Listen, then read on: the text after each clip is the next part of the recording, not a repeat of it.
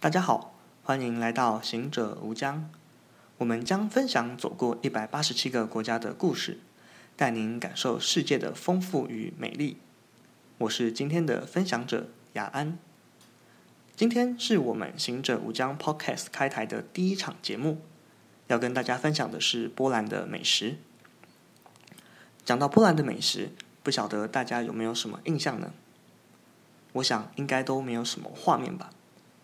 事实上，波兰因为位于欧洲大陆的心脏地带，历史上在这片土地来来去去的民族非常的多，他们留下来的饮食文化由波兰人慢慢的集结起来，发展出属于波兰的美食。第一个跟大家分享的波兰美食是波兰水饺。波兰水饺跟台湾的水饺有什么差别呢？最大的差别是波兰的水饺。个头大概比台湾水饺大一点五倍左右。内馅的部分，波兰的水饺当然没有我们熟悉的高丽菜或者是韭菜这样子的馅料，取而代之的是他们会包上纯猪肉，或者是纯 cheese，或者是加上蘑菇，或者是加上酸菜等等的馅料混合在一起。不过波兰人的猪肉馅跟我们的猪肉馅差别非常大哟，他们的猪肉馅。吃起来比较像是我们一般在超市会买到的鮪鱼罐头，或者是海底鸡罐头这样子的质感，吃起来就是比较呃绵密一些些，不太像我们一样绞肉有粒粒分明的感觉。在烹调方式上，水煮、煎、烤等等方式都有。不过最特别的是，波兰还有卖甜的水饺。这个甜的水饺呢，他们会包上甜的 cheese。或者是在夏天的时候包入莓果，例如草莓、例如蓝莓等等这一些水果，然后端上餐桌之后，就会变成一道非常非常独特的甜点。第二道跟大家分享的波兰美食是猎人炖肉。猎人炖肉顾名思义就是给猎人吃的料理。传说中这道料理是老婆帮出外打猎的先生准备的爱妻便当。因为怕老公吃的不够营养，所以将肉片、蔬菜、蘑菇、洋葱，甚至还有马铃薯等等的材料放在同一锅里面炖煮，让老公在外出打猎的时候可以吃的营养又很吃得饱。猎人在野外的时候都会搭配面包还有伏特加一起来食用这个猎人炖肉。波兰妈妈都会说这道料理需要花三天才能完成。当然，这个三天不是指三天持续在炉火上炖煮。这个三天的含义是：第一天先将材料准备好，放入锅中炖煮，大概煮三到四个小时之后，关火，将炖炖肉静置在炉火上。过了一天之后，我们再一次的反复加热炖煮，静置。到了第三天，一样重复前两天的步骤。开火炖煮，静置。不过这一次的静置就不需要再静置一整天了，因为猎人炖肉基本上在第三天的炖煮之后已经算是完成了。那经过这样子三天的炖煮呢，这道料理的滋味是非常非常的丰富而且浓郁。对于台湾人来说，可能会觉得滋味比较呃咸或者是比较酸一些些，只是拿来配饭的话。我个人是觉得它跟卤肉饭的滋味啊，其实是非常非常的接近的。但波兰人当然就是以面包为主，有些餐厅甚至会把猎人炖肉放在用面包挖成挖成的盅面包盅里面来上菜。第三个要跟大家分享的波兰美食是波兰的酸汤。这个酸汤呢，很酸，非常酸，超级无敌酸。尽管它这么酸呢，它却是一道波兰人的国民料理。这个酸味的来源是波兰酸汤的灵魂。那这个酸味的来源是什么呢？他们会将黑麦的面包粉放入玻璃罐中，倒入温水搅拌均匀，并且再拿一个麻布覆盖在这一个容器的上面捆紧，放在室温中发酵三到五天。发酵完之后的这个水就有酸味了嘛？那这个酸味呢，就会变成波兰酸汤的汤底。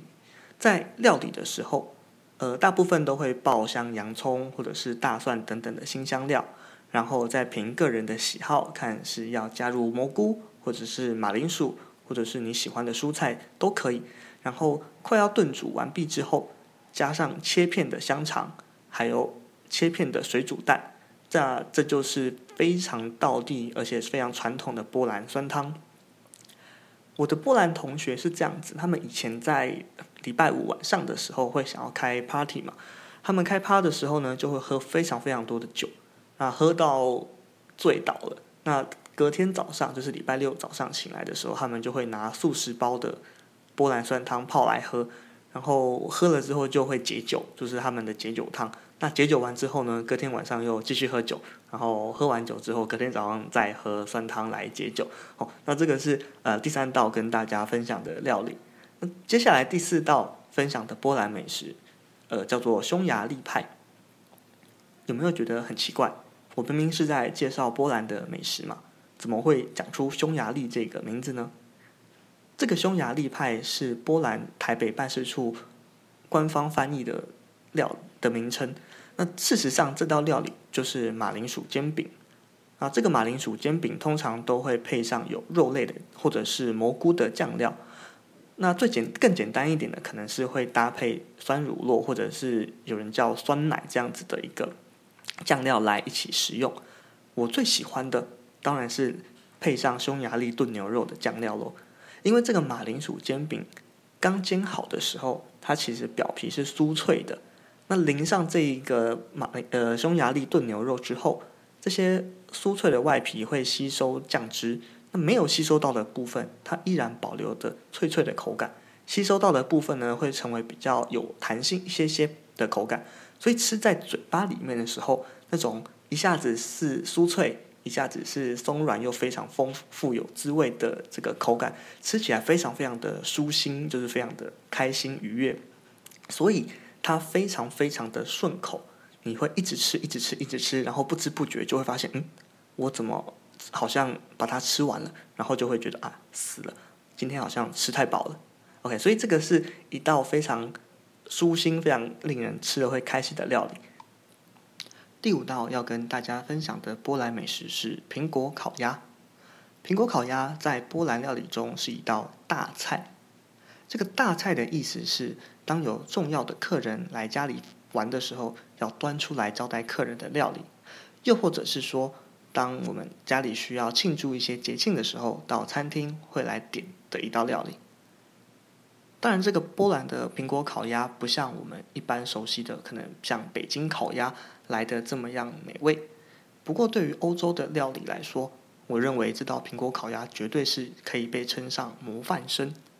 因为一般我们认知欧洲人在料理鸭肉或鸡肉的时候，都会将肉质做得非常的干柴。但是苹果烤鸭呢，它在烹调的时候，波兰人还蛮厉害的，他可以把肉的肉汁依然的保留住，不会像其他国家做的那么的干柴，表皮的部分也会蛮酥脆的。呃，有时候当然要看餐厅了，有时候餐厅可能会把它处理的比较呃软嫩一些些。最常常看到的呃上菜的方式是一只鸭腿或者是一块鸭胸，旁边佐上烤过的苹果或者是蔓越莓酱，搭配的是甜菜根。酸菜还有水煮的马铃薯，就是一道我们在波兰餐馆的时候会看到的苹果烤鸭。那我个人呢也是非常的喜欢这一道料理哦。最后一个要跟大家分享的波兰美食是波兰的猪脚。说到猪脚，大家第一个想到的可能是德国或者是捷克。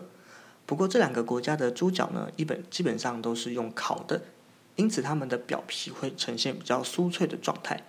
我要分享的波兰猪脚则是用炖的，这个炖猪脚我认为跟台湾人的口味还蛮搭的，因为它吃起来还真的是有一点点像我们吃到的腿裤或者是猪脚的这样子的感觉。这道料理在波兰上菜的时候，通常都会搭配黄芥末酱或者是瓦萨比酱。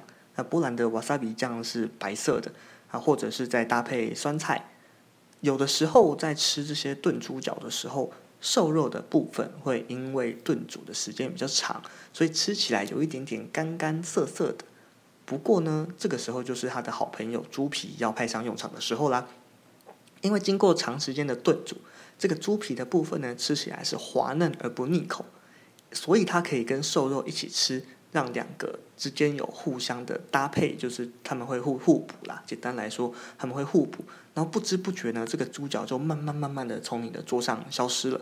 所以这也是我个人在波兰非常非常喜欢的一道料理。通常我们在呃带团的时候，大家吃到这道料理的时候，也会觉得非常非常的惊艳，而且感觉有种呃家乡味的感觉。好啦，以上就是我们今天跟大家分享的波兰美食，你们喜欢吗？